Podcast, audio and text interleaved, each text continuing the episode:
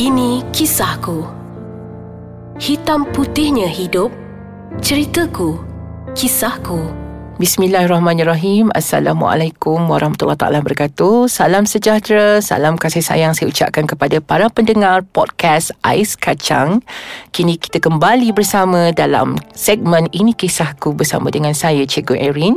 Jadi uh, kita bersambung lagi dalam episod kali ini uh, tentang kupasan-kupasan yang berlaku sewaktu di zaman kanak-kanak saya.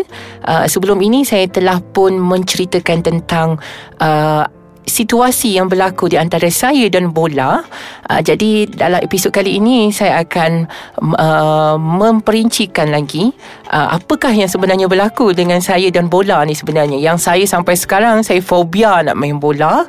Tengok orang main bola boleh, tapi nak main bola memang saya sangat-sangat takut. Ha, sebab bukan apa, uh, pada masa saya di tahun dua, di mana pada masa tu saya Uh, baru je sampai depan sekolah, berjalan. Masa tu arwah uh, bapa saya hantar saya naik motor, ya, gedek-gedek-gedek naik motor, kan. Dan saya pun kewak lah masuk ke sekolah. Dalam saya nak masuk sekolah tu, uh, baru beberapa langkah, tiba-tiba ada budak lelaki mana tak tahu hujung dunia mana main bola dan tendang bola sekuat hati. Dan bola tu memang saya rasa memang diorang target nak kenakan pada saya. Jadi terkena di belakang badan saya. Memang sangat-sangat sakit dan pedih. Di mana selepas badan saya, bahagian belakang ni kena bola tu, terus bengkak. Eh. Bengkak merah dan timbulnya bisul, bisul lada. Saya menangis, saya menangis. Berdiri di situ, tak bergerak-gerak.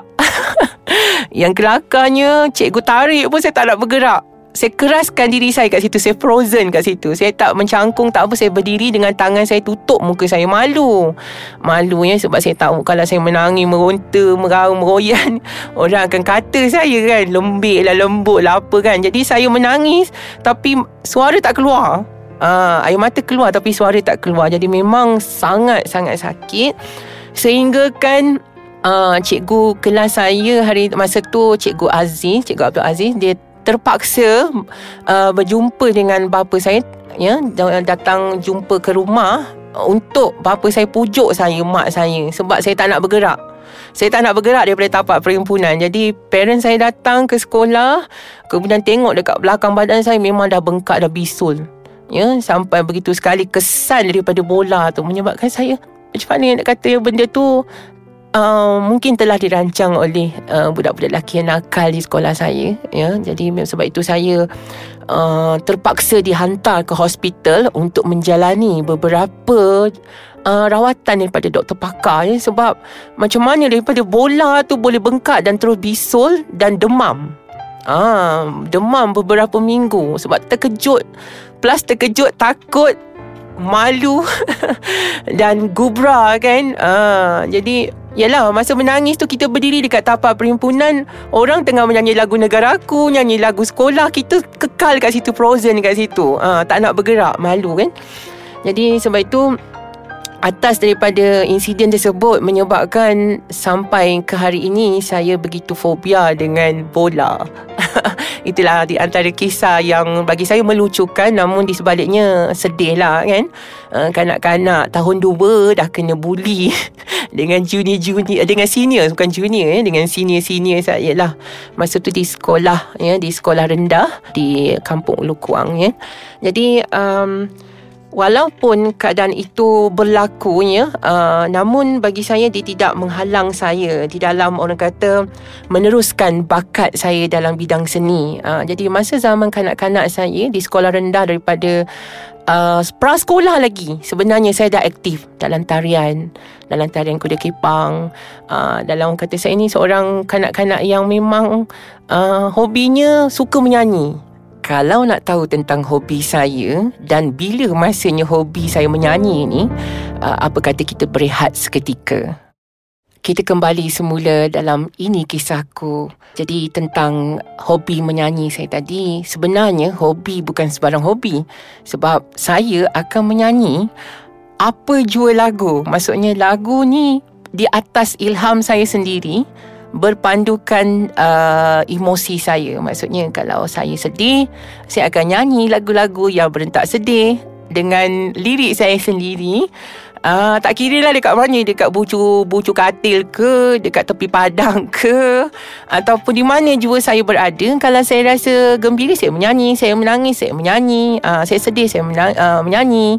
Dan yang paling kritikalnya bagi saya, kalau saya sedih, saya akan balik rumah, saya akan uh, sembunyikan diri di bawah katil, dan saya akan gigit bantal, ya, gigit bantal kerana nak lepaskan geram. Aa, itu ada antara cara saya, sebab nak marah, nak lawan, kita tak upaya. Kita tahu kudrat kita ni setakat mana yang boleh, kan. Jadi nak lawan budak-budak nakal yang ganggu saya, yang peli saya, yang bully saya ni, saya tak mampu. Jadi saya lepaskan rasa amarah saya, saya akan pulang ke rumah, saya akan berada di bawah katil dan saya akan gigit bantal.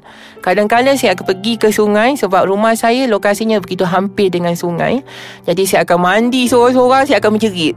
Ah, itu cara saya nak release tension, sebab kita tak mampu nak berhadapan dengan anak-anak yang nakal tersebut. Jadi uh, itulah cara yang terbaik pada zaman saya kanak-kanak, di mana saya menghadapi situasi uh, penganiayaan dari segi fizikal dan mental saya.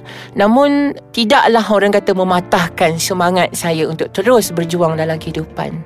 Jadi bagi saya, apa yang telah berlaku uh, di zaman kanak-kanak itu merupakan satu anjakan paradigma untuk saya sebenarnya. Sebab sentiasa saya memotivasikan diri saya, dan cikgu-cikgu saya di sekolah rendah dahulu memang tidak pernah mendiskriminasikan saya. Walaupun saya terlepas cakap tentang hobi saya suka menyapu tu, tetapi cikgu saya tidak menyingkirkan saya dan tidak pernah uh, orang kata mem- tidak memberikan uh, penganugerahan tersebut.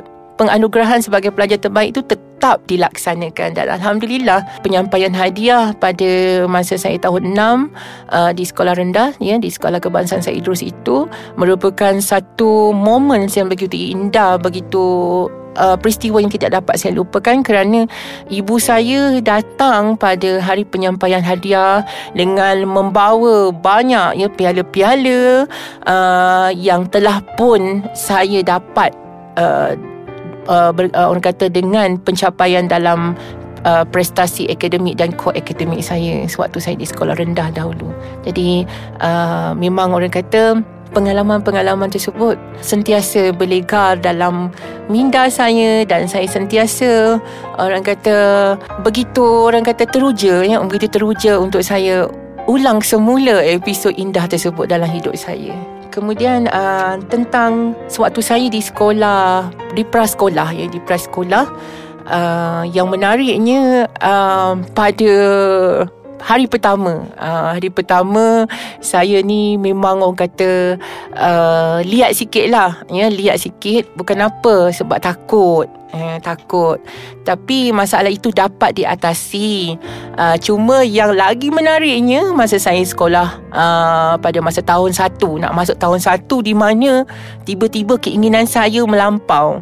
Saya nak pergi sekolah pakai skirt. ha, Jadi sebab itu ibu bapa saya pening dengan saya.